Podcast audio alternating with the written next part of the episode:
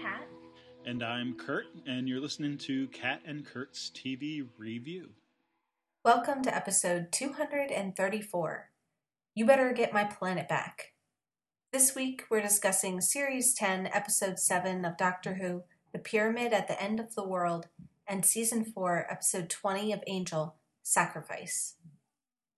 As always, we suggest you watch the episodes before you listen to the podcast. Also, if you haven't done so already, you may want to listen to our first podcast to get an idea of our methodology. All right. Pyramid at the End of the World. Is this similar to like The Restaurant at the End of the Universe? Sure. Is it like... Sure. Because like it's clearly not or, like... Or the well at the world's end or whatever the... William Morris one is. Right. Because it's clearly not like, I mean, this isn't like a flat earth conspiracy thing, right? Like it's end of the world, meaning like in time, not in space. Which is kind of the joke of The Restaurant at the End of the Universe, right? Didn't we talk about this when we talked about that we did. We had a whole discussion about hashtag it. MythGard Movie Club. The joke about it being like when they say not that end, the other end, and the tires squeal and they go in the film, and that being like hardcore, you know, Douglas Adams fans being like, oh, they got the joke wrong, and we're like, that's no, the joke. Like they're totally the joke is that they're getting the joke wrong, right? Not. Oh wait, that what are we actually talking about? We're talking about Doctor Who now, though. But it's a similar joke, I think, in that you maybe expect it to be a temporal or a physical location that you know the pyramid is at the end of the world, whatever. Wherever that is, when really... Which end is that? Right. Yeah. This fake country of Termezistan that we've started sending, like, wherever... Whenever Peter Harness writes a political thriller, that's where we set it, apparently. And that's interesting, too, because, like you think of, like the idea of going to the ends of the earth, like, to the backwater, like, farthest end of the earth, you know... Right. Kind of idea there too. Like I hadn't actually really thought of it that way, but that it, like it's this like unnamed or fictional like third world country kind of place, right? Right. Yeah. And and so it is kind of in no man's land in a way. Like, you know, the end of the world, like smack dab in the middle of nowhere. But then once you've seen it, you also get the joke of the end of the world, like in time, that the world is about to. Right. You know, this is the pyramid that signifies that the world is coming to an end in time as well as space. Which we'll get to like the whole doomsday clock thing and like that part of it soon too. But like, yeah, that's where that all comes. So yeah, I'd be surprised with these literate, you know, writers, you know, Peter Harness and Moffat co-writing this episode if they didn't have one or both of those literary allusions in mind when they sort of picked this title. Mm-hmm. Well, yeah, sure. I mean, and like not just like science fiction and literary allusion, but like English. Like British specifically too. Yes. Right. Like it would be hard for me to believe that they wouldn't, you know, be thinking about that. Yeah. Anyway. Mm-hmm. All that said, what is this pyramid and where did it come from? Yeah. So just to sort of like talk about the situation a bit. So even backing up, like before we even know that there is like a pyramid, right? You get Bill on a date with Penny, which is like their second date, but like the first one in an actual real world. Mm-hmm.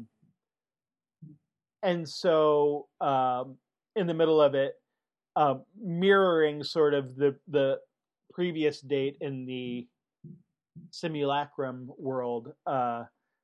You get the now instead of the Pope, the UN Secretary General busting in with the soldiers looking for the president, who Bill assures him she does not know, and that he's kind of orange. I wonder who she might be talking about. Yeah. Yeah, it gets more than a little topical, this one, doesn't it? Sure. But and the timing is funny too. I just have to point that out because these aired, when did this air? Not that long into 2017. So it's like, you know they had to have shot that scene right post November 2016, so they're kind of putting in little references pretty late into production and everything. Sure. But yeah, so she becomes sort of the conduit to find the doctor, who we already knew, but Bill did not, becomes the president of the Earth in times of crisis. Mm-hmm. So, or resumes his duties as the president of the Earth. Perhaps he never stops being the president, but he just sort of absconds, like, in between crises. Right. Yeah, so they find the doctor and get taken to this what's the name of it? Termezistan? Termezistan, yeah. Which is like, right, that's like Asia Minor, former Soviet bloc. That's kind of country, what I'm thinking, right? Yeah. Yeah. Like it's not like Egypt. Like it's not like Africa, right? Area. It's no. Like it seems more like that, more like Middle East, or like slightly west of Middle East. Mm-hmm. Yeah, like east of Middle East, Eastern European turning into whatever that. Yeah. That region is. Yeah. Right, like. East or northeast of Turkey-ish. Right. Maybe. I don't, other than the name, I'm not entirely sure what I'm basing that on, other than that is my impression. The Istan, right? Like, yes, that's all. Yeah. Like, yeah.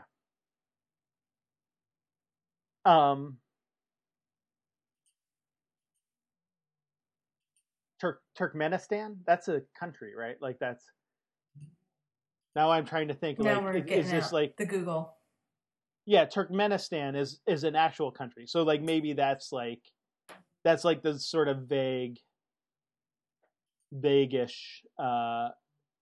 sort of thing. So that's like right that borders Iran and is on like the Caspian Sea. Mm-hmm.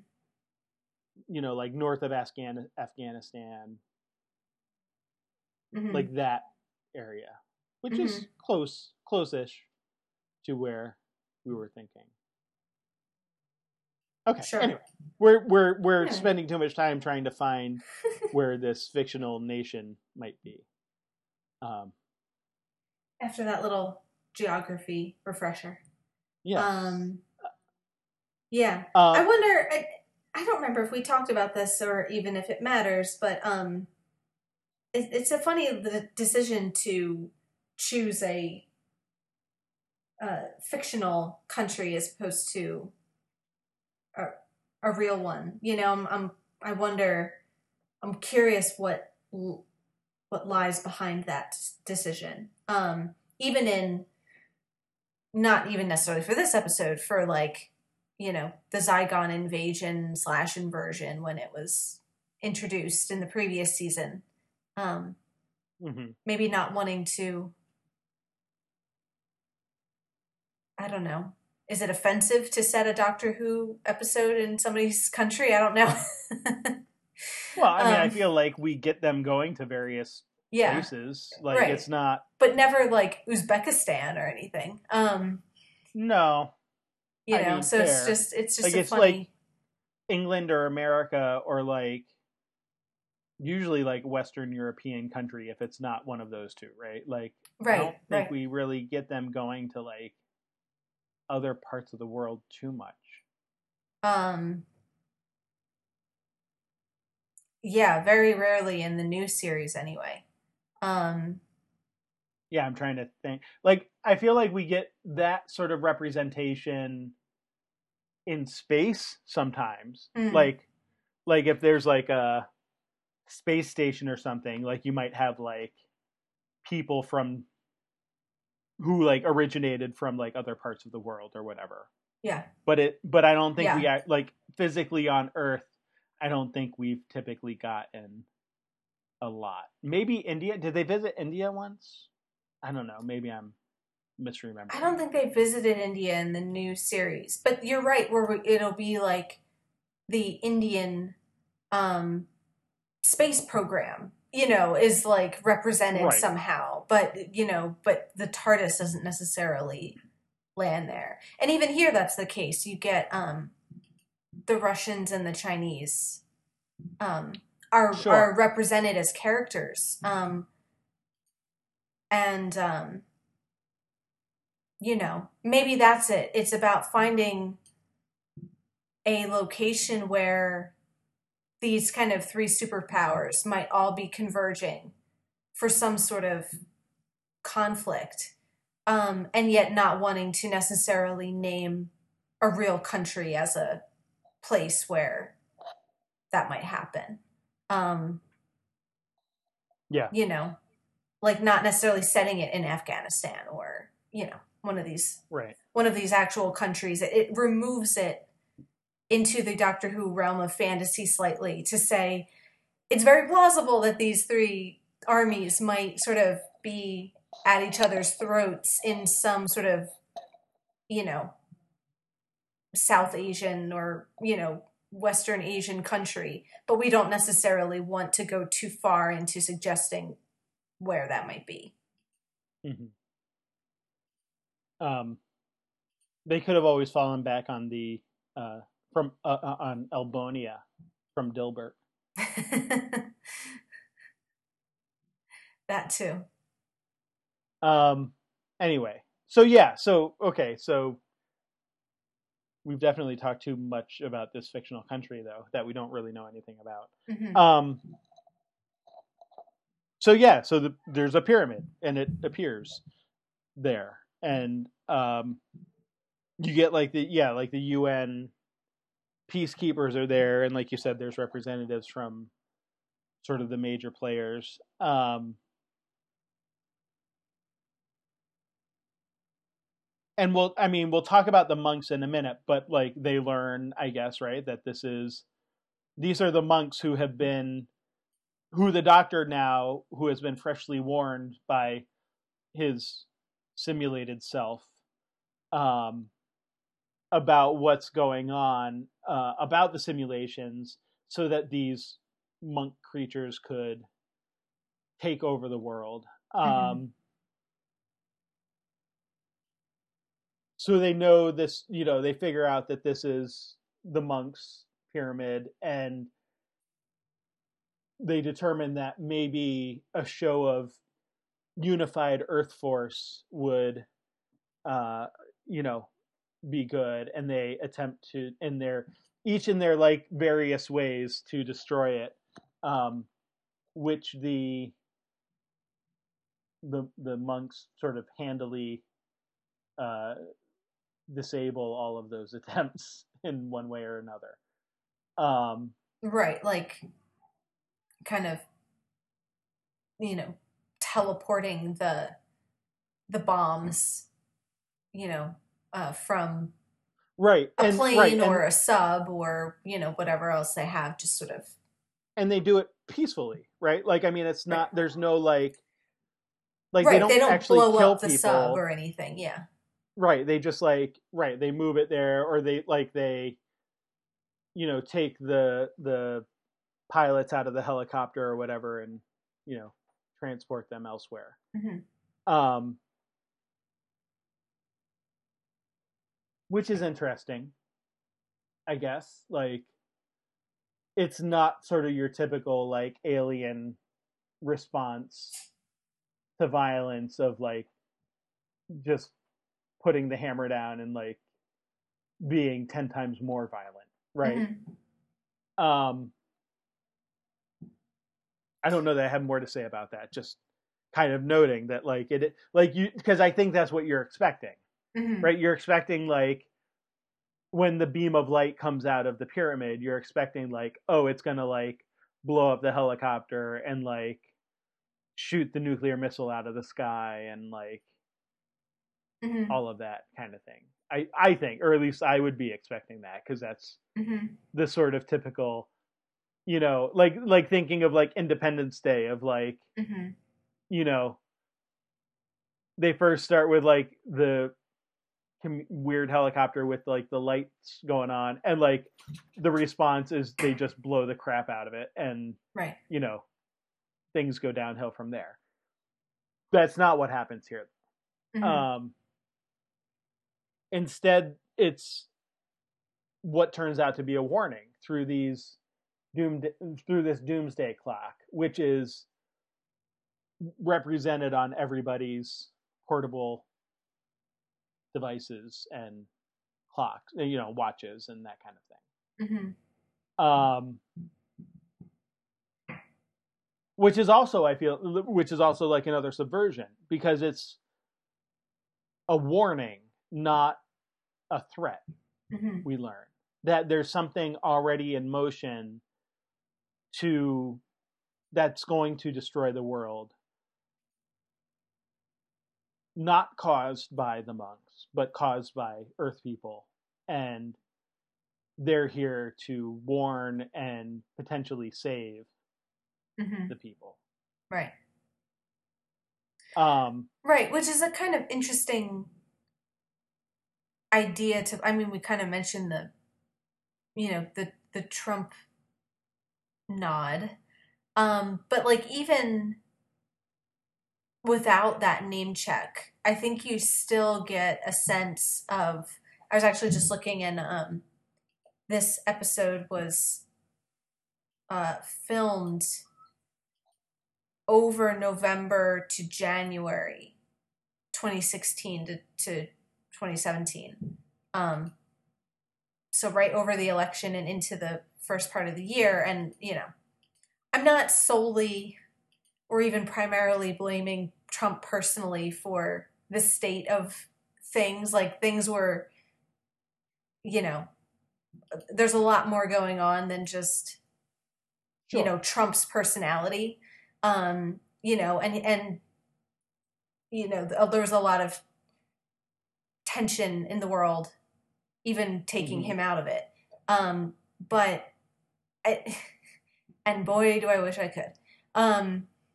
But we don't mean that. This podcast does not endorse. Yeah. Is Facebook listening.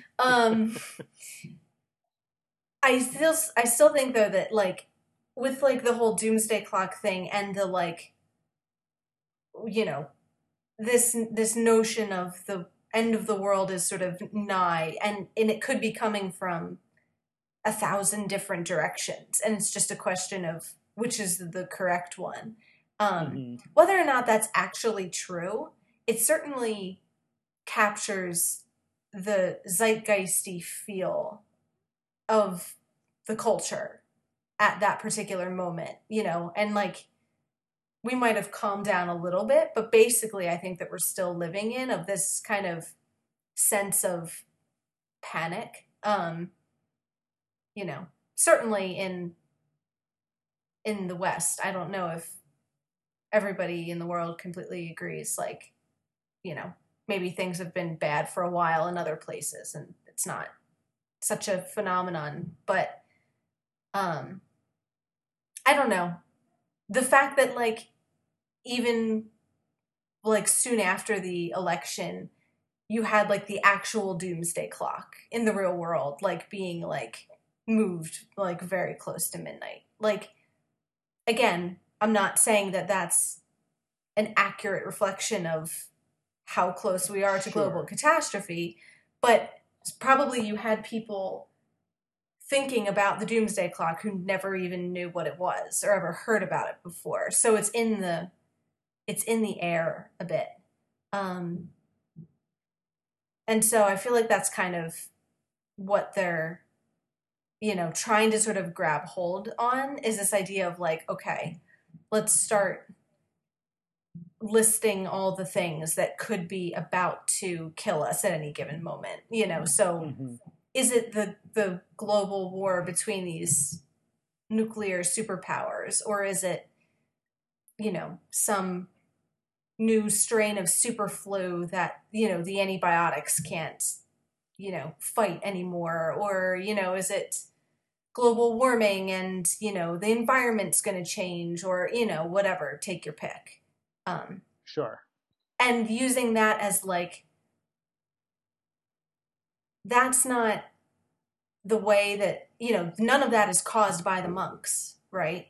It's just that the monks use that to, they use the fear of those things to exploit the will of the people, to say, you know, this is the strongman candidate who comes in and says, I'm the only thing who can save you from this laundry list of all these things that are about to kill you. Yeah, no, that's a really good point, and not one that I had really thought through, like, to that level of, like, implication, I think, because there really is a parallel there with the rhetoric. And I mean, it's easy to pick on Trump because I think, like, he's well, he won. Well, I think so. I think he's a lot of things. Yes, he won, but like, I also think he's also like the most ostentatious example of that, of the sort of prototypical politician who promises the world, and then, you know, regardless of whether he can actually deliver, or even like whether it's desirable that he deliver on the promises that he makes, it's all of those things of like,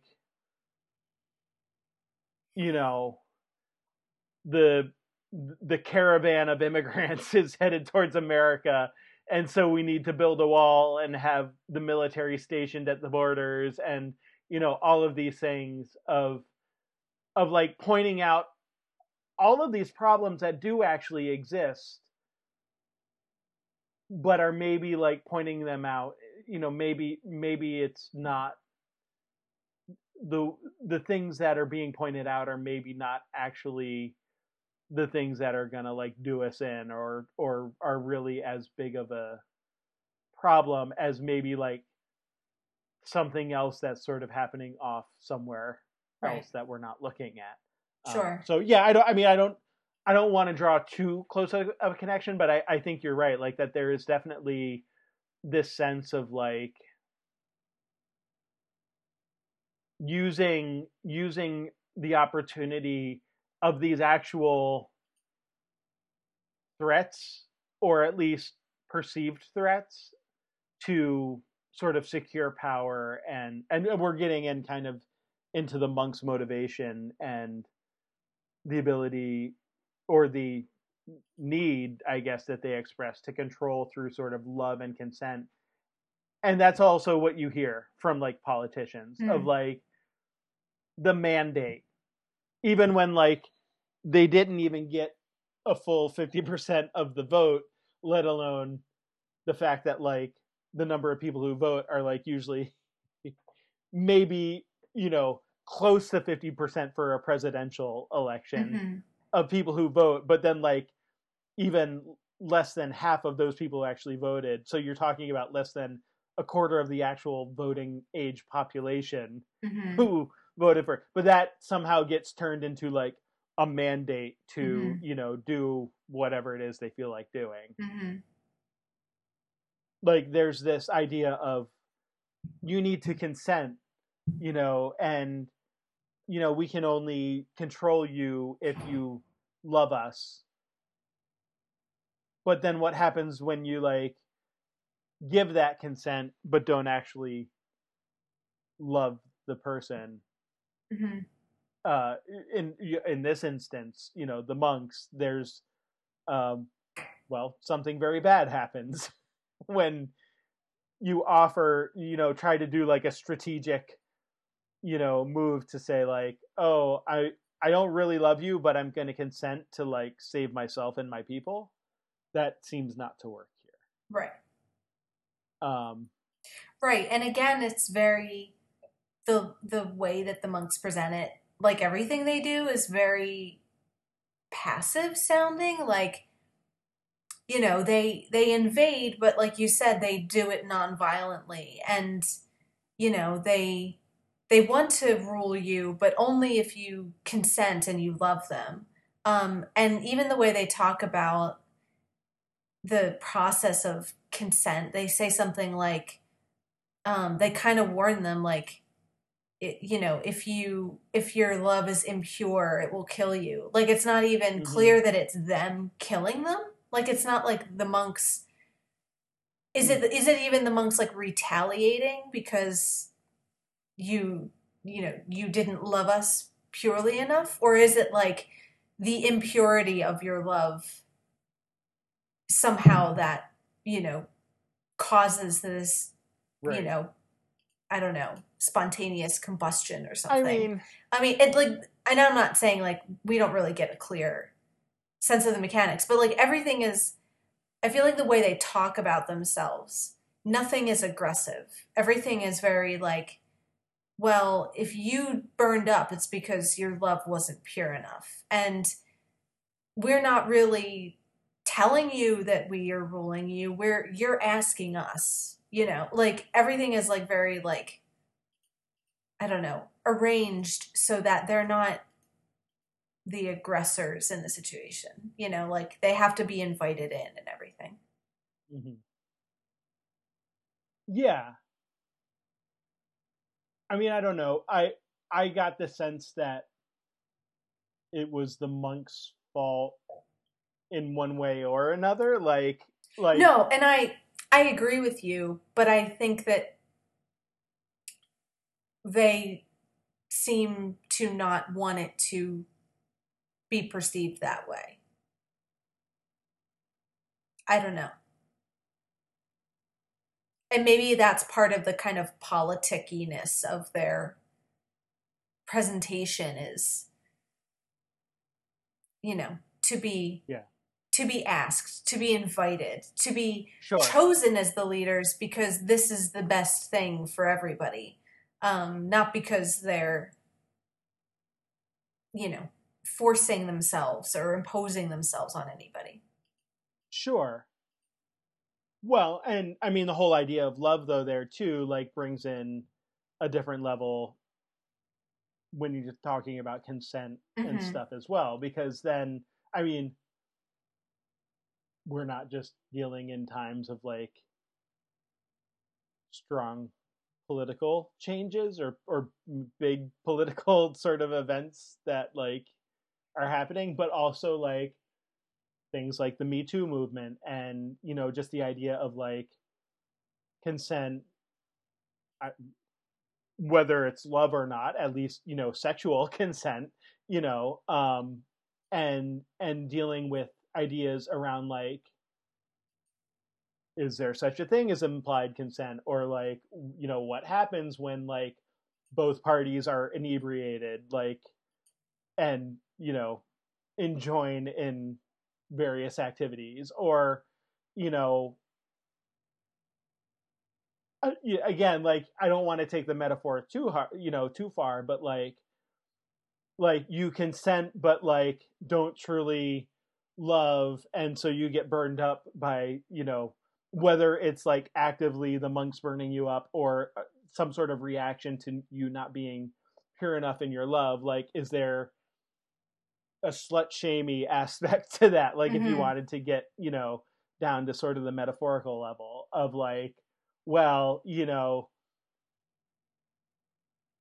you said yes, but you didn't really mean it, and, you know, changed your mind later. Like, that's the accusation, at least, that gets branded back on people who maybe, you know, bring up that like, oh, I never actually consented, or maybe I did, but it was only because I was afraid not to consent or something like that. Right.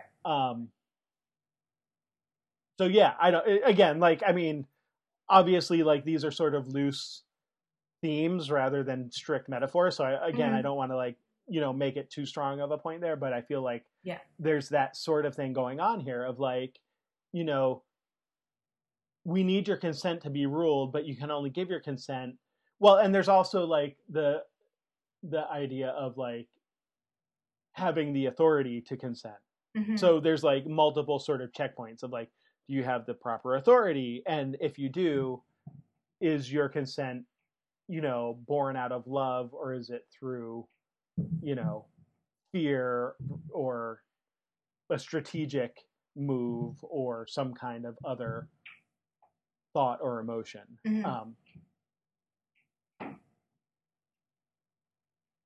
So yeah, I mean, it is sort of an interesting setup. And I still don't, I mean, in this episode at this point, right? Like, in watching it, like, the first time and whatever, like, I don't know that I was entirely sure. Like, this doesn't seem like, it's not like The Silence where, like, there's ultimately, like, we know that they're bad and, like, creepy and forgetting, you know, we like forget about them and stuff. And there's kind of a weird, like,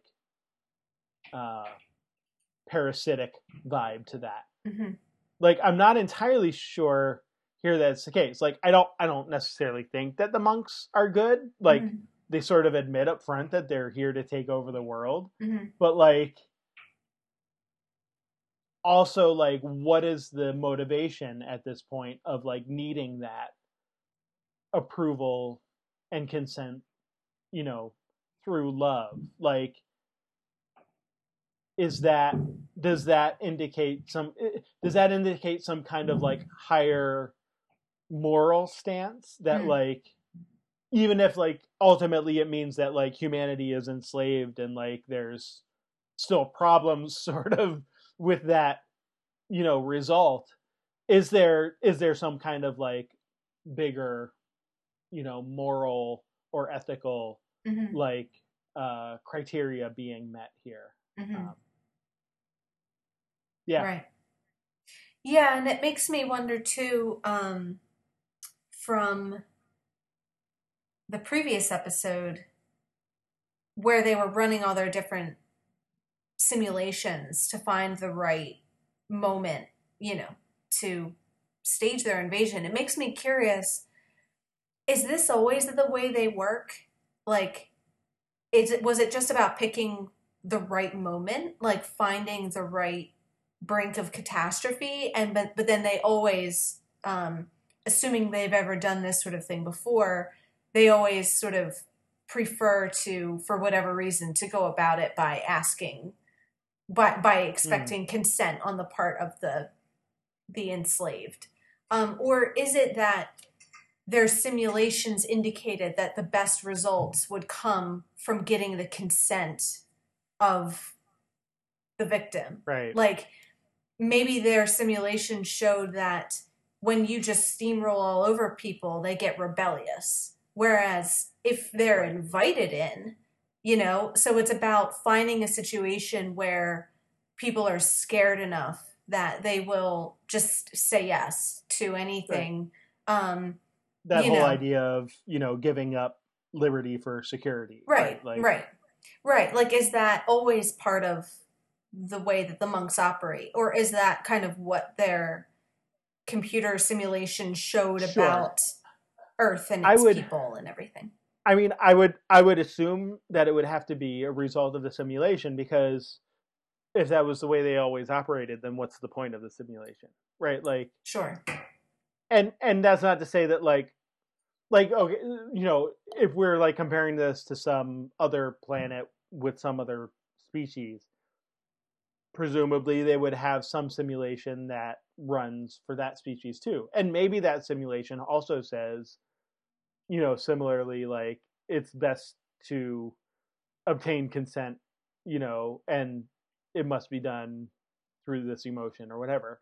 Or maybe, like, for some other species, that the result of the simulations is, nope, you gotta display force as much as you can and, like, because they're like a warrior species, they'll respect that and follow you or something. Mm-hmm. Like whatever the result of that might be, I feel like the implication is that that's why they do the simulation, because there's a potential that it could be different from place to place. But I also don't know that. Do we know if they've actually done this elsewhere? Do they say? I don't think we know. No. Like, this could be the first time, and so it's just they don't know what to do. So it's like, well, sure, we'll just try this and see if it works. Yeah. Yeah. Or they did a ton of research and then figured out that this was the approach to take. But yeah, I don't think we ever, certainly not yet, I don't think we've heard if, like, the doctor doesn't seem to know about them. If this isn't one of his, you know, alien peoples that he can say what planet they hail from, or what their, you know, part of the his fear in the previous episode and here seems to be not knowing who they are and what they want and how they work. So. Right. So given all that stuff about consent, especially, and the kind of like, is it really consent if you're coerced and manipulated into it and everything? What do you make of Bill's consent at the end? And like, do we buy that her consent is somehow qualitatively different from, because it's still, to me, there's still fear and strategy in what she does. Like, yeah, like it's still based on fear of what'll happen if she doesn't. There's still a strategic thing of hoping that the doctor will figure something out, even if she gives the Earth away, that he's going to get the planet back somehow. And the only thing I can think of that's different, that's like, is the fact that she does love him personally, but like, I don't know. I asked you a question, then I answered it. Sorry. Yes.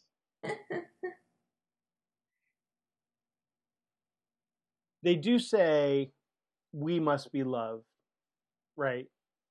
Mm-hmm. And so we must be wanted, we must be loved. To rule through fear is inefficient. But then the doctor, in talking about trying to find the thing that is going to destroy everyone, he talks about misdirection. Don't look where the arrow is pointing, look where it's pointing away from. I wonder if that's what she's doing there. Hmm. If it's her love for the doctor is actually what's being detected. And it's like using that same sort of misdirection of like pointing towards them and saying she loves, but like the feeling is actually going the exact opposite way towards the doctor. And like, maybe this is like a way. And so like, it's like they feel the genuineness of the feeling, but can't detect like who she's actually feeling it towards in the moment that she says, you know, her love, you know, expresses her love. So yeah, I mean, that's complete conjecture on my part. I don't, like, that's kind of pulling like different pieces of it together, but that might be one potential explanation of like she's able to use her love for the doctor to misdirect the monks, so to speak. Yeah, I think that makes sense. 'Cause I just would find it hard to believe that she actually loves the monks. Yeah, no, I don't think there's any sense in that. Yeah. Yeah. Yeah. No, I think that's a good idea. That's the best explanation I've heard of, you know, of how to make sense of that Yeah, because it's clear that she is feeling love in the end. It's just not directed at them. Right. So, yeah. I don't think this is like Winston Smith loving Big Brother. Sure. Right? Like this is, you know, this isn't Bill at the end, like, coming to see that, like, the monks truly are the way, the truth, and the light. Right. And, like, their salvation is through them, right? Right.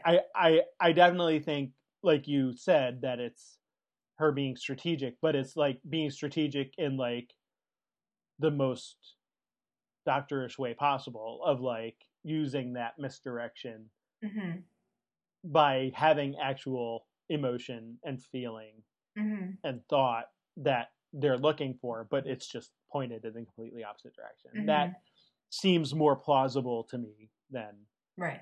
her, like, actually, you know, loving the monks and yeah. wanting them to take over.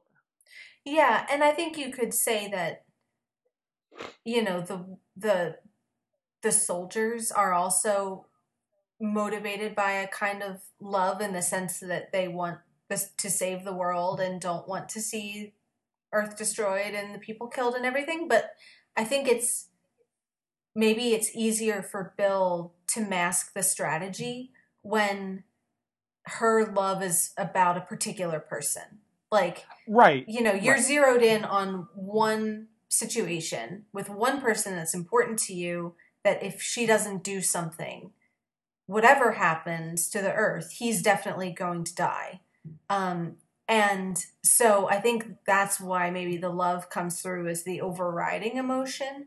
Whereas for, like, you know, the American colonel, like, even though he's trying to save millions or billions of people, that's a much more abstract notion, than thinking of one particular person that he's trying to help.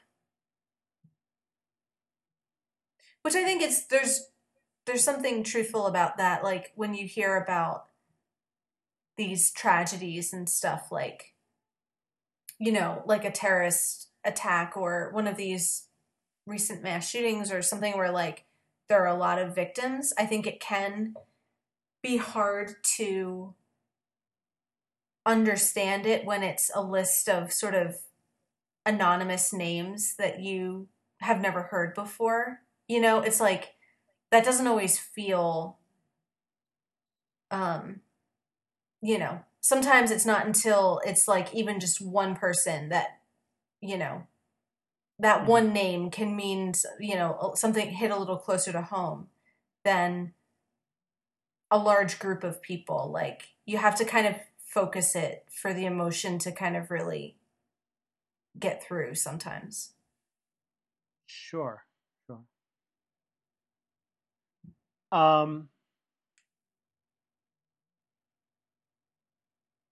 Yeah, so I mean, that obviously that comes near the end, and there's sort of a cliffhanger there with her.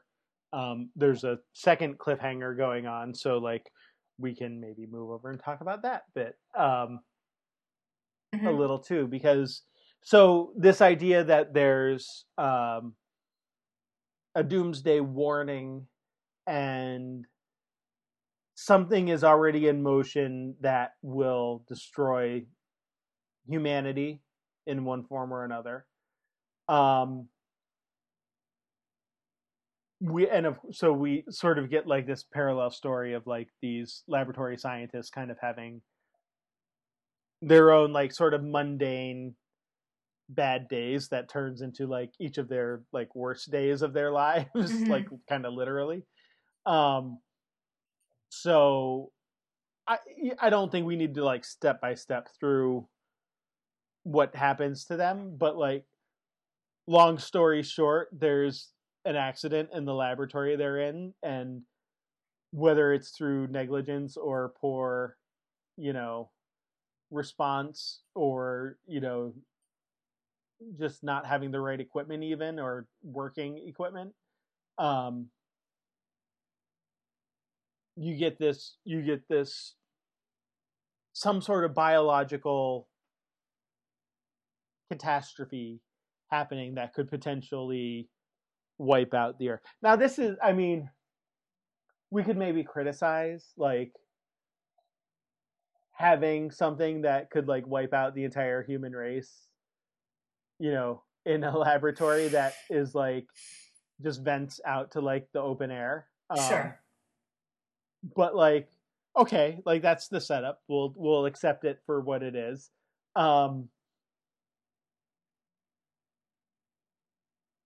They kind of, the doctor runs through, like, a bunch of different stuff that, like, it could be. And they find out about this place because, like, the monks are, like, watching it, right? So it's like, oh, you know, the monks clearly know what's going on, so they must be monitoring it somehow. Let's figure out what they're monitoring, and then we can see. And they do. And so the doctor has to go and sort of try to save everyone. Mm-hmm. And there's, like, the mechanics of it, like, if they can, like, incinerate the contaminated room, then everything will be fine. Nardal, you know, gets, like, a whiff of this stuff, right? Like, mm-hmm. Isn't he goes in and... Yeah, well, it's even kind of, like, venting into the TARDIS a little bit. Like, isn't it sort of, like... Oh, like, right, there's, right, like, right. The smoke is in the air, like, it's getting kind of... Mm-hmm. I think it's more than just a whiff, like, it's coming in through the vents, and... So, yeah, sure. So he's, like, passed out by the point that the doctor needs some rescuing. Mm-hmm. Nardal isn't much help, really. Sure. Yeah, and then so there's all, you know, so the doctor goes through a number of different things, but long story short is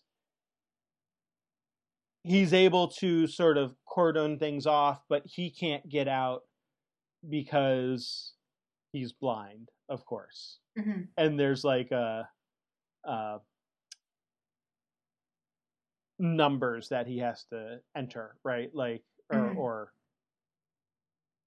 a code basically that he has to put in, which would be easy because, like, the code is there in plain sight, but not being able to see, he can't actually, mm-hmm. you know, input it properly. Mm-hmm. Yeah. And then, so what exactly is it? It's Bill's like giving consent, and then the monks restore his sight. Is that what happens? Yeah, that's what it seems to be. Yeah, I was trying to, like, for some reason I was, like, doubting, like, yeah, sort of the events there, but no. That's basically it, right? Like that, right? And so somehow they have the power to just sort of magically, you know, restore his sight sort of right there and then. Yeah.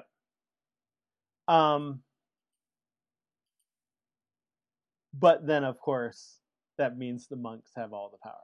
Right. So now we have to take care of that situation. Yes. Or the doctor. Yeah. The doctor does. Yeah. Yeah, and I mean, I guess a word or two at the end of the doctor is blind subplot of the season. Mm-hmm. I don't know. How well do you feel that was used as a, you know, from kind of over the course of the 3 episodes or whatever? Well, and it's really kind of near the end of Oxygen, right? Yes. Mm-hmm. Yeah, so it's 2 episodes, really. And then... So here's the thing that I don't get. Why is he blind in the simulation, too? Mm. Like, okay, I guess, like, if you're, like, trying, like, every possible permutation like, and running all these simulations, then there is going to be one or some where the Doctor is blind. Mm-hmm. You know, and potentially other ailments in others, right? Like, so I guess you could just say, like, okay, we happen to be, like, seeing one where this is the case because that's the one where he's got the glasses, and that's the link to, like, get to the outside. And so I guess you could sort of fudge your way through an explanation of that if you wanted to. But it's not, like, that was kind of the first thing I remember thinking of, like, okay, well, if this is all simulation, then why is he blind in the simulation too? Like, that just... Like, he could have also emailed from a computer terminal. Like, he didn't have to, like, email the message out from his glasses. Through the glass. Yeah, right. The only thing I can think of there is that, like, okay, well, it's glasses, so it's, like, recording everything he sees. It's, like, you know, all the first-person stuff. So it's kind of a passive recording that he can then just send. And it's not, like... Like, otherwise he'd have to, like, type out, like, here's my story, and I'm the Doctor, and here's why I'm telling you this. I mean, I guess I see that as, like, that particular simulation that we see is meant to be contemporary with what's going on in the real world at that point. And so if they're saying, if we invade at this moment in time, he would be blind. Whereas, like, I imagine that if they're running simulations throughout history, they would meet different doctors at different points in history with, you know, like you said, like, various abilities or potentially even other ailments, you know, or whatever. And so since that kind of simulation is connected with, like, this particular moment in time, yeah, I kind of see that as making sort of, like, well, if we invade now, the Doctor will be blind, and so he's blind in the simulation for that event. Yeah, but that's, like, different than what a simulation is. Like, a simulation is, like, you run a bunch of scenarios and, like, see what happens, right? Mm-hmm. So what you're describing is, like, we're just doing the same thing as, like, what's in the real world. Well, but they are running a bunch. We just only see one of them, right? Right. No, and that's what I said. I said, like, you can explain it by saying, like, but we didn't have to, like there was a choice made to show us a creative choice by the director and stuff. Not right. Like, there was a creative choice by the director to show us specifically a simulation of, like, where the Doctor is blind. And, like, all I'm saying is, like, we didn't have to see that one. We could have seen some other one, and realized that it was, like, a simulation, and he sends a message in another way than using glasses. That's all I'm like. But the lack of blindness would tip you off to the fact that it's not the real world, wouldn't it? Maybe. I don't know. Maybe he got his eyes fixed. Or he says that he has eye fixie stuff. Right. Or I'm thinking they don't say at the end of Oxygen that he's still blind. Right. That's what I'm saying. Like, there's other like there's other ways to, like, still be, like, fooled that it's a simulation. Like, and then have come back at the end. And, I'm not saying I even dislike the way they did it. Mm-hmm. I'm just saying that's a thought that crossed my mind was he's blind in the real world, but if this is a simulation, then why is he necessarily still blind?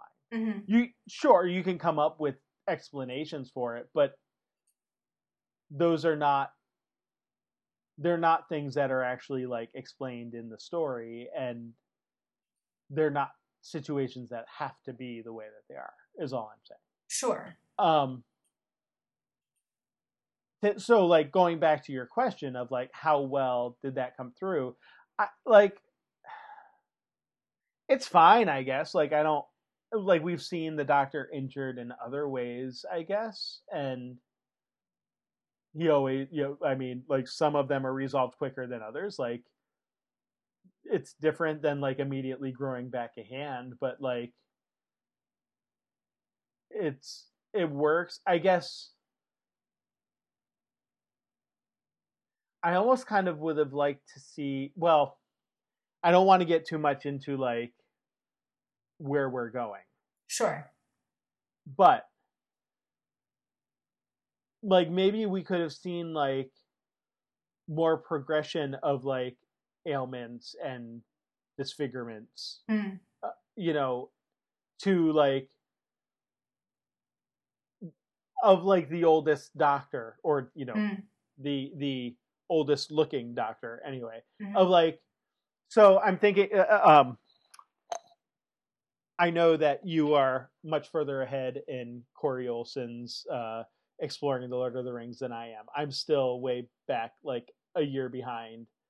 In right about like chapter 2 of the Lord of the. That's funny. I'm about 11 months ahead of you, but probably only about 5 chapters. Sure. But one of the things that I remember him talking about from chapter 2, Shadow of the Past, is this sort of oddity of having Gandalf look older than he did, you know, however many years ago, given that, like, what we know about Gandalf sort of extraneously, or not extraneously, externally from the Lord of the Rings as a Maiar, you know, who it's not quite the same thing as like the elf, you know, Feya and Heroa, where like they don't really age per se, but like there is a sort of like divine thing going on here of like, you know, there doesn't have to be an aging of the body for a wizard in the same way that there is for a man, because he is sort of an angelic being, so to speak. But you get like descriptions of him looking older, his beard's a little whiter, his hair's a little whiter, you know, his eyebrows are a little longer. Apparently they still grow in the 17 years or whatever between, you know, Bilbo's going away party and you know, coming back and explaining things to Frodo, or however long it is.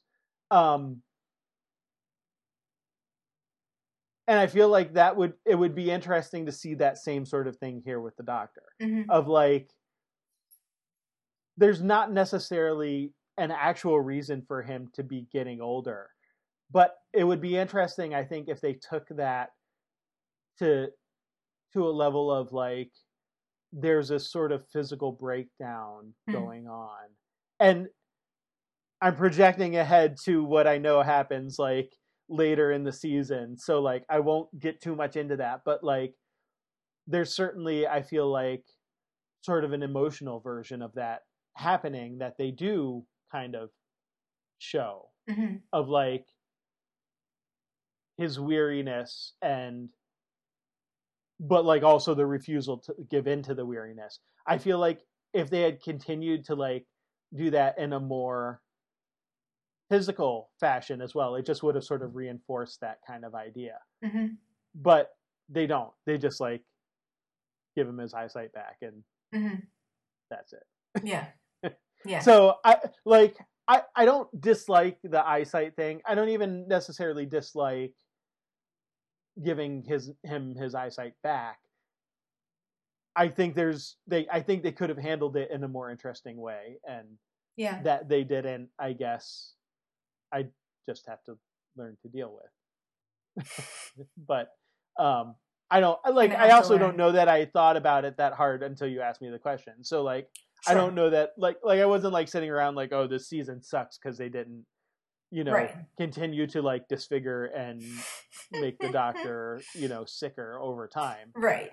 Like that didn't cross my mind. But like when you ask the question of like, how do I like how they handle it? Like that's sort of what pops in there is, yeah, it would have been interesting if they had continued to like sort of have his body break down, you know, in a way that like sort of reflects where he is emotionally and sort of the toll of being this old, like, world-weary kind of doctor that I feel like it is evidenced in various ways as we progress through the season. Yeah. Yeah, I kind of agree. I wasn't like leading towards any particular. I was just curious what you thought. I do kind of like the slightly,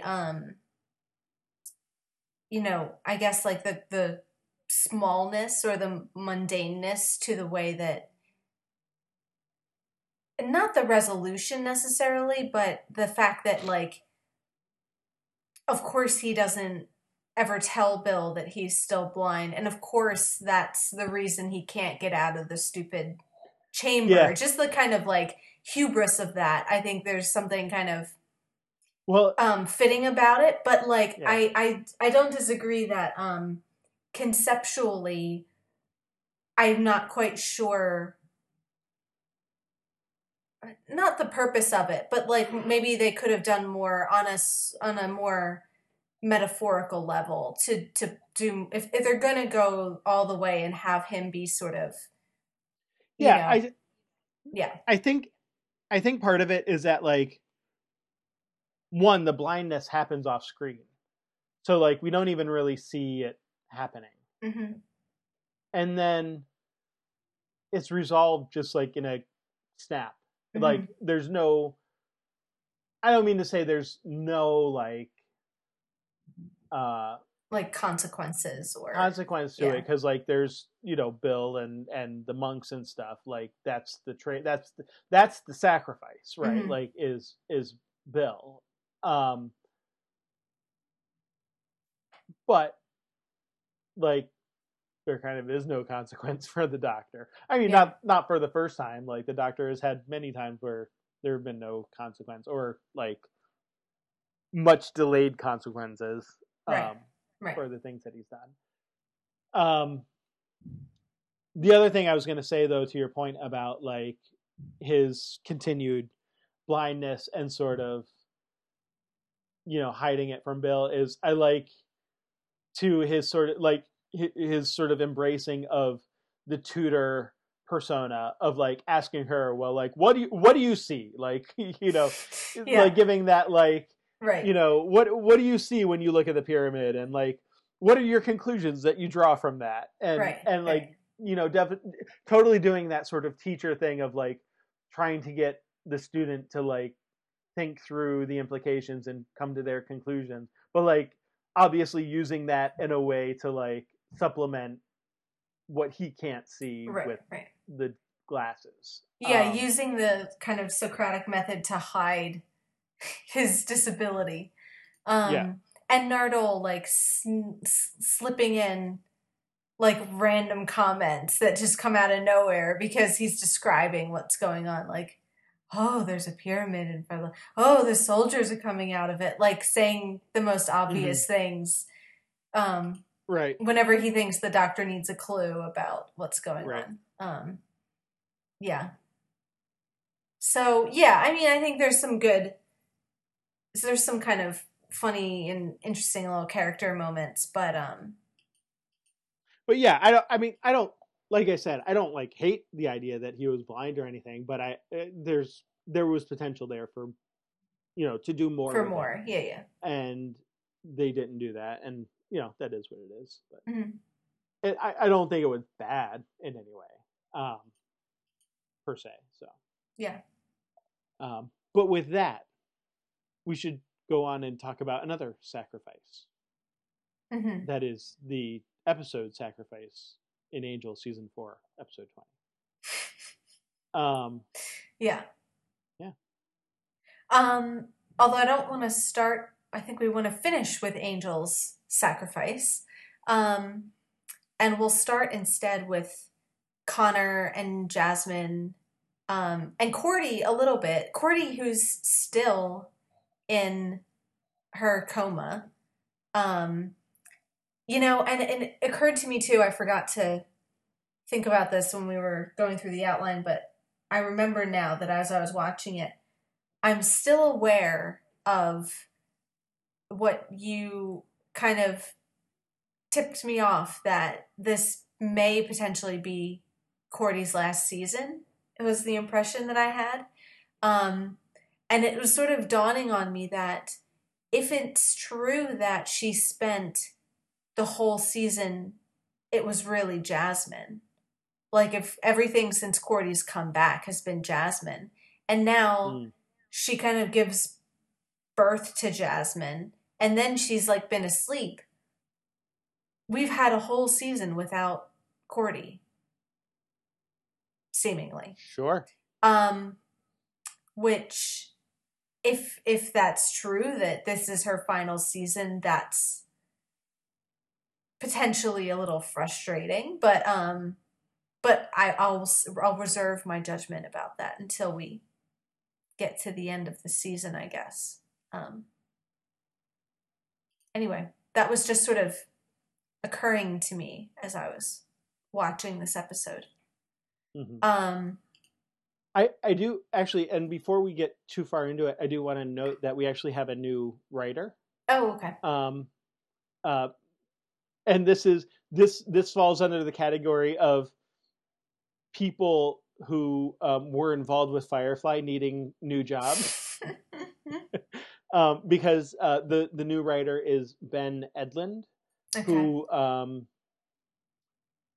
had actually only written, so he had written for the show The Tick before this, and then he wrote 2 episodes of Firefly. So he wrote the Janestown episode, which I like. I always enjoy that episode. Yeah. And then he co-wrote the episode Trash, which is the one where Mal ends up naked in the desert, if you remember that one. Sure.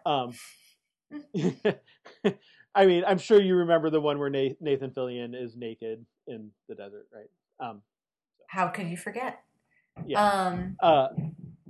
Okay. So those are the 2 episodes that he had in Firefly, and so then, of course, pops over here, and we'll get additional episodes with him in season 5 of Angel, but he never writes for Buffy, because we're like at the end of Buffy, basically, at this point. Like 3 episodes left.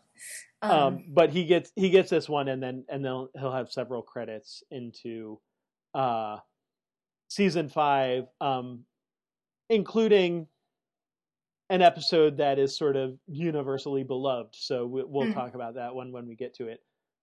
But just pointing out here that this is his first Angel episode, and not a terribly experienced television writer even at this point. I think at this point he's got a total of like 5 credits to his name, although, as we mentioned with Firefly, like there's, those are both good episodes that he wrote, so certainly not incompetent or anything, but not terribly experienced either, so just figured I'd throw that out there. Yeah. So anyway, I won't say for definite that this is or is not Charisma Carpenter's last season on the show, but I mean, yeah, like if we're to take what has been presented by Jasmine, and others, and like Skip, aka Roy, we can say, I think, pretty confidently that Cordy actually has not been seen in this season so far. Now, if you don't believe Jasmine and Skip, then maybe that's a different assessment, but but I think that that's a very reasonable and valid position to take. If that gives you any indication of what I think myself. Sure. Without giving away any particular details about what might be coming. Yeah. I don't think that's unreasonable at all to draw that conclusion. Yeah. Yeah. And yeah, so let me do the psychologist thing. So how do you feel about that? Where does that, sit with you?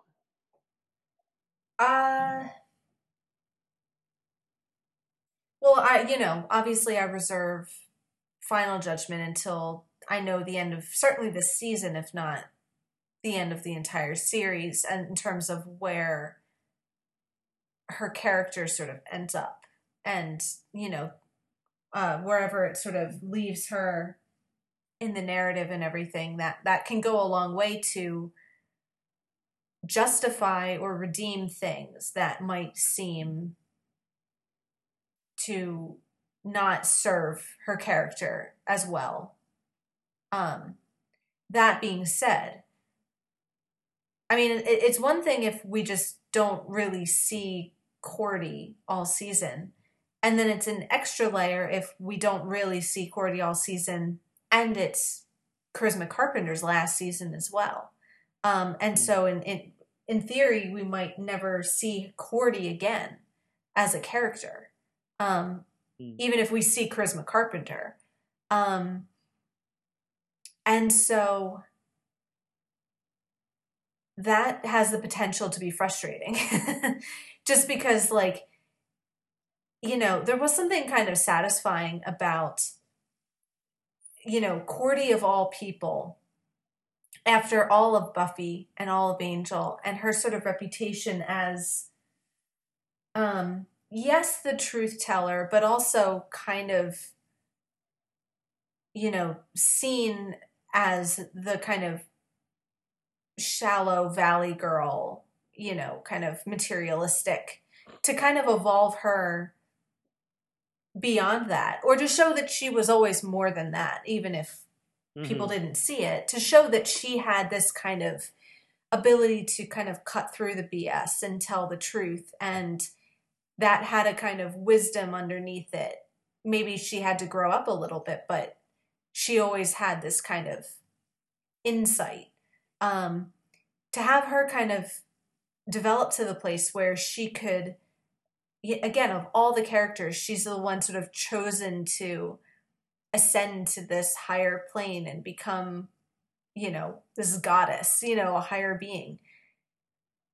To find out that was potentially just a trick, just a ruse, a nasty sort of trap to bring her to a vulnerable place where she could be possessed by this, seemingly evil demon who then returns to Earth to spread her love and her joy. If that's the ending for the character, that's kind of a bummer, is all of Cordy's, and I'm willing to see ways in which that could be interesting, of subverting your expectations of, Joss does like to sometimes kill characters at moments when you don't expect it. And so he might want to take a moment where you expect Cordy to really be kind of reaching this apotheosis and find out that really she was kind of, tricked all along. I could see him doing that. But it seems a bit disappointing to have all of her character development lead to kind of a bleak ending.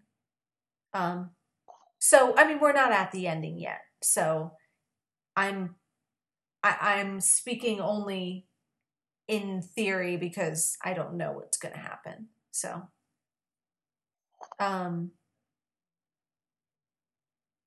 So yeah, and then finding that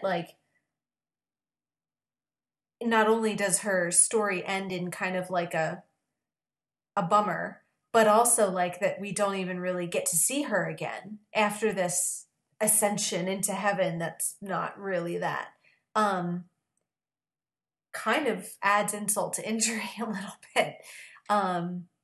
So yeah, I'm very curious about where the season's going to end, and once you're able to talk about a little bit more of the behind the scenes aspects of it, I'll be curious to hear about that.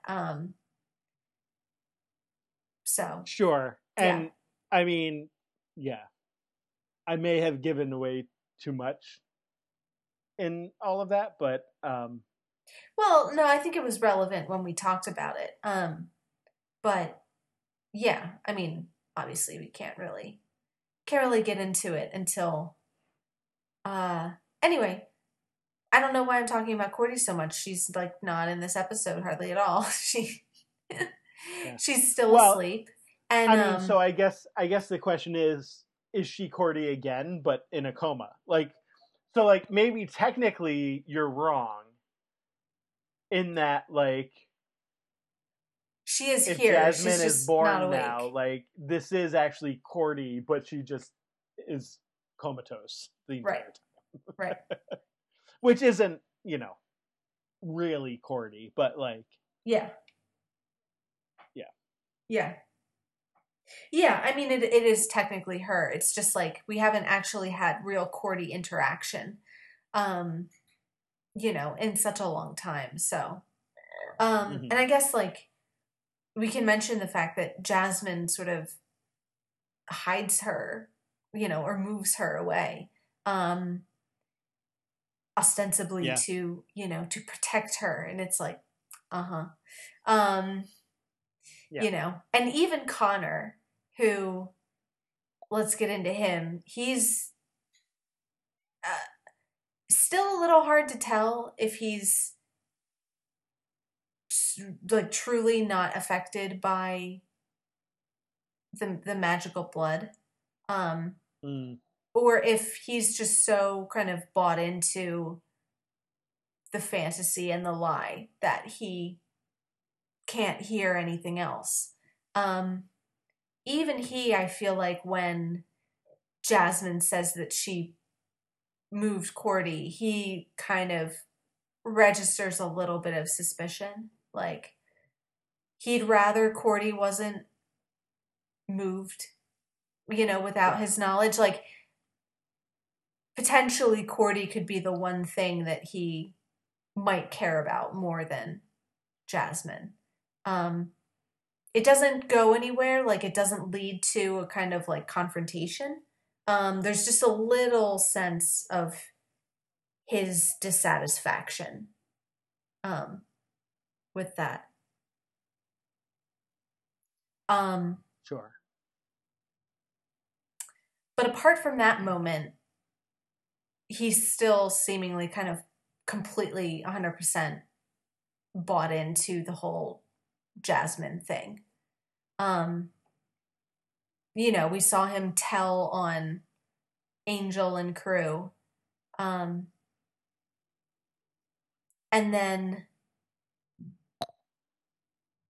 and we get the line again about they're always using magic, his ongoing vendetta against whatever they do whenever they use magic. It's just further proving his point of the kind of dark occult stuff that they get up to. And then I guess we just get more kind of Jasmine, now that she has him sort of one-on-one, drilling deeper and deeper into telling him what he wants to hear, of all the pain, all the loneliness, all the burdens that he's had to carry in his entire life. Not only does she sort of acknowledge and, validate the truth of those experiences, but that she can take them away. And physically she can, the cuts in his hands sort of, this little stigmata, appears on her palms, and then she can kind of absorb it away. Yeah.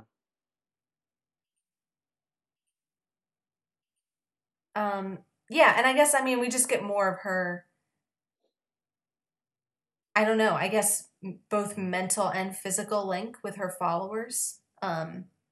So her reach is growing, and, she can send them out farther and There does seem to be a physical link as well. Like at the end when they're all fighting and she's sort of being injured every time that they get injured, but then kind of just laughs it away and absorbs it, and it doesn't really leave any sort of lasting mark on her.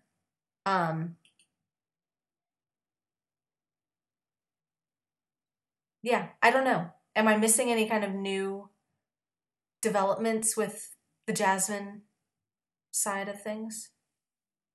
No, I think that's it. Like, I think, yeah, the continuing to sort of consolidate power and bring in new followers and, you know, build a closer link to them is all kind of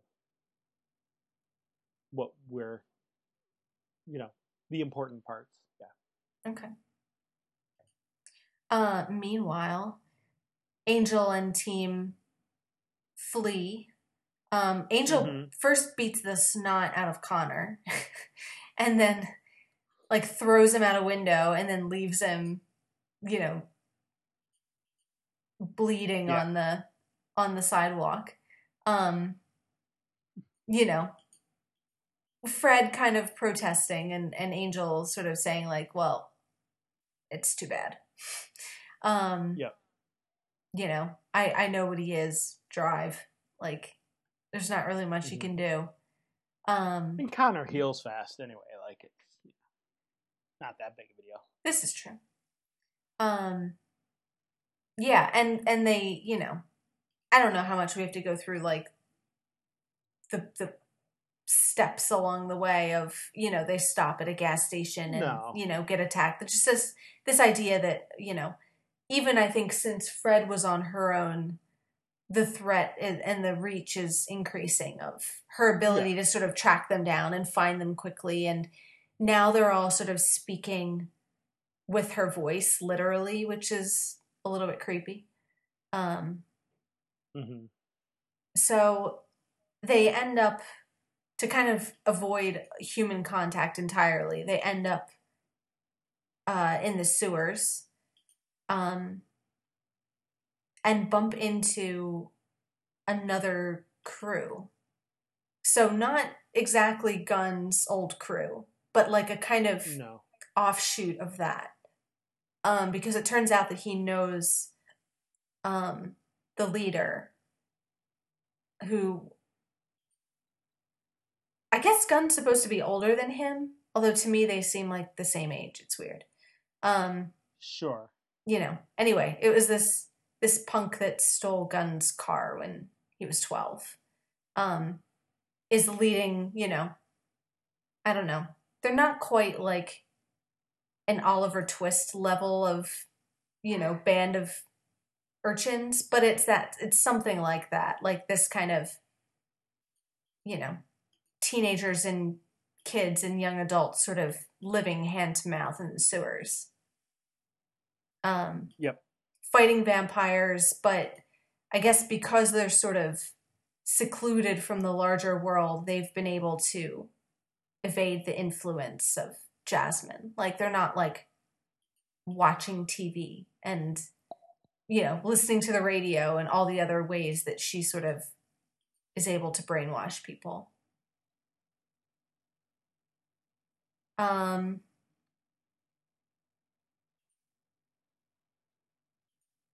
And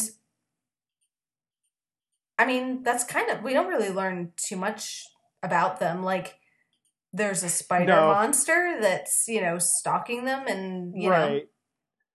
Yeah. I mean, I feel like, I mean, if we don't take up the entire hour talking about this episode, I think that's fine. 'Cause I think it is a lot of like, I think it definitely is mostly a filler episode in a way of like, to show, you know, it's getting us to the point of like consolidating Jasmine's power, like showing, you know, how desperate the Angel team is, you know, and really getting Angel, like really learning about where Jasmine comes from and getting Angel to go to that place.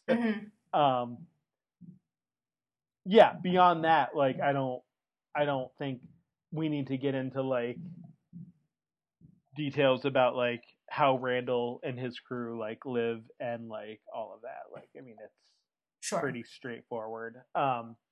Yeah, Matthew runs away. Gunn and Fred follow him. He gets turned into a Jasmineite, and they get attacked. Like, that's yeah. you know, 15 minutes of the episode. I don't know exactly, obviously, but yeah, that's like a significant portion of like. Yeah, and you get some stuff with like Fred and Gunn, I guess, a little bit. I don't know that it's important to like. Like, how many times can we say that there's still tension between them? Sure. About, you know, yeah. past things that have happened. That's true. At least they're, like, talking about it, though. So there is a little bit of just progress in terms of their ability to actually, like, say the words that, like, oh, we killed somebody. Remember when that happened? Like, yeah, we should probably talk about that. But, yeah, like... It is still more kind of negotiating of the relationship tension and everything. Yeah. And all right. Why don't we get then into like the mythology stuff that we learn? Sure. And so and we should get into the spider monster and his role as kind of monster / exposition deliverer. 'Cause I actually kind of like this guy. Mm-hmm. I thought like, I don't know, the way it was done, like the weird, his kind of weird speech patterns and, the way it sure. sort of, you know, I mean, the effects are always a little hit or miss, but like, it wasn't the worst kind of makeup or anything. Like, I don't know. I found that one of the more memorable sort of monsters that they, and so it didn't matter to me that he was sort of delivering all this info dump because the way the kind of muttering to himself and, I don't know, snipping at Wesley for talking all the time when the monster's the one that's sort of talking all the time. I don't know. They made a kind of more interesting character out of it. So sure. the exposition didn't bug me so much, but you can feel free to disagree with me if you do. I find the speech thing the worst part of it. I mean... I get what they're trying to do, and, like, I'm not going to be, like, too critical about it, but, like, for me, it's just kind of, like, I don't know, a little too forced, like, odd way of speaking kind of thing. There's just a few, I can't even, like, pick out a specific, like, thing that he says that bugs me more than the others, but, yeah, there's just, like, a few spots where it's, like, all right, like... Mm-hmm. Maybe just could have gone with simpler phrasing or less like obviously crafted phrasing and I just use crafted so to avoid using contrived, but I guess now that I'm admitting that now that you brought it up I would rather go ahead and talk about the things he does say because I think that's the interesting stuff. Like sure. rather than the delivery, is just like okay, it is what it is. That's fine. Sure, it's not. It could have been done better, but I'm not like yeah. So, yeah. So okay, let's go through what we do. What we do learn. So. He says, she's the devourer, the song, the piece, the whole. You try to name her. So he's sort of offended by this idea of her being named. And he brings this up several times that, that there is some hidden name out there that has significance. kept by the high priest. And he kind of implies, not really implies, but in a roundabout way, you know, goes about saying that he's from the world that she's from, which is this older, more ancient world. And that we loved her first, whoever we is, the people of that world or his people specifically, or the demons of all worlds. It's not exactly clear who we are. But so, she's had sort of devotees before, I guess. And I guess the question becomes, is this a contradiction of the story Jasmine tells? Or is this like, this is the world she moved to when like she and her kind were like kicked off of Earth, basically. Right. By the emergence of the humans. Like, right. Or was that all a lie? Or her story was complete crap. Yeah. And this is where she's really from. Right. I mean, yeah, it's one or the other. It's either that she completely fabricated that story, or else there's a lot more to it than she's telling. I don't think we have, you know, this kind of rambling monster who just sort of says stuff to himself that Wesley overhears. I think we can trust what he says in the sense that there's not a lot of manipulation going on here. Whereas like Jasmine is more clearly choosing her words and, crafting an image. Probably what we're getting here is the more unfiltered truth. Sure. I mean, he's an acolyte, true believer, right? Mm-hmm. Like there's no reason for him to lie. And also like, Wesley is caught in his trap. This isn't like he's not interrogating him, he's not like trying to catch him and, you know, lying in order to do that. Like, and there's also sort of that, it's sort of like an alien thing, almost like that idea of that like to be human is to lie, or to lie is a human thing in a way. Like, not that other things don't do that, but that like this is almost like he's this alien demon thing. Like, what does he have to lie about? Like, what like is lying even a thing that like his people do at all, or is there like no real need for that?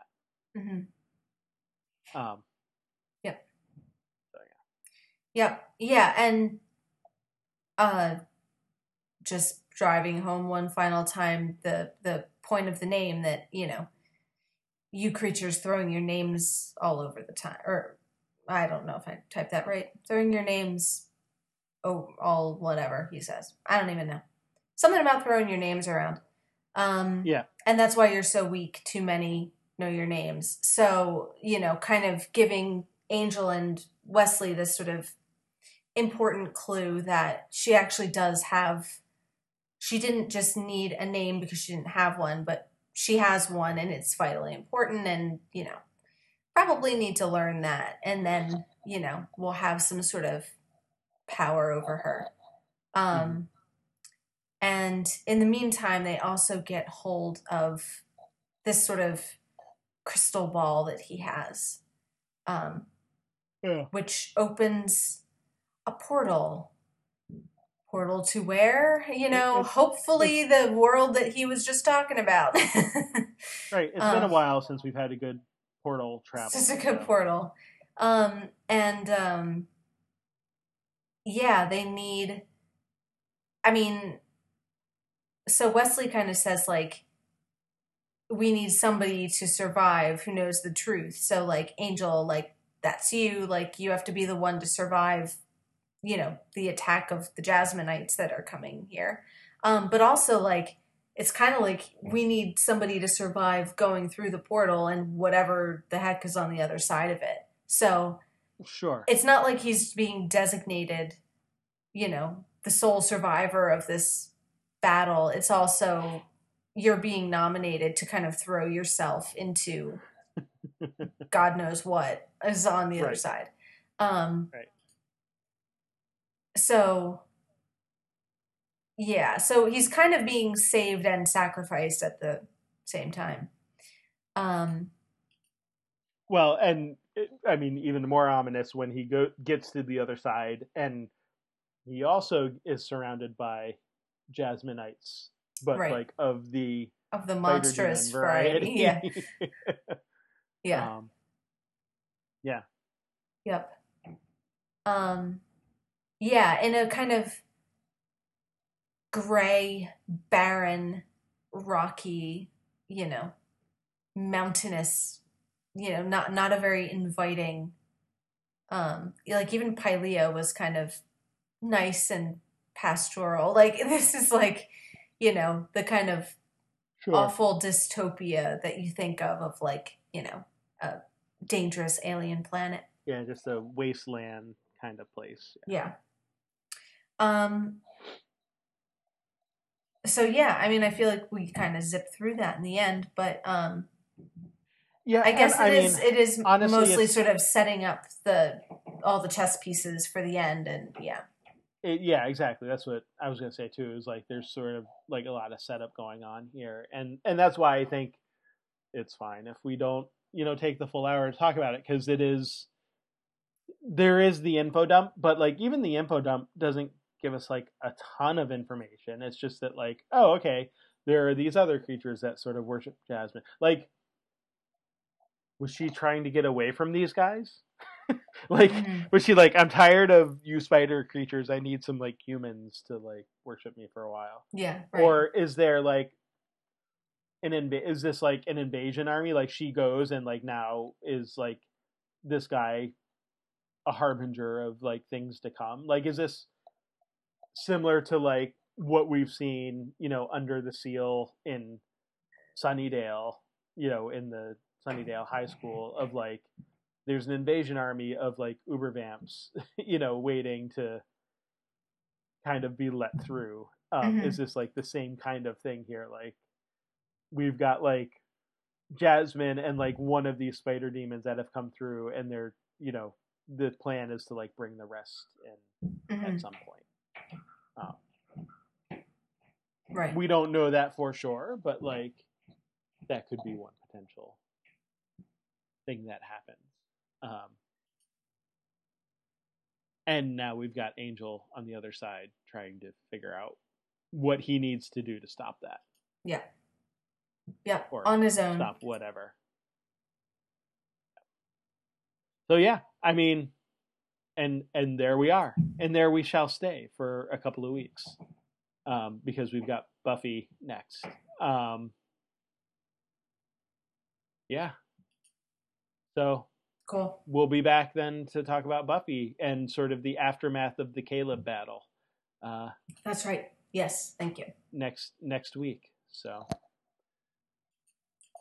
sounds good. See you then.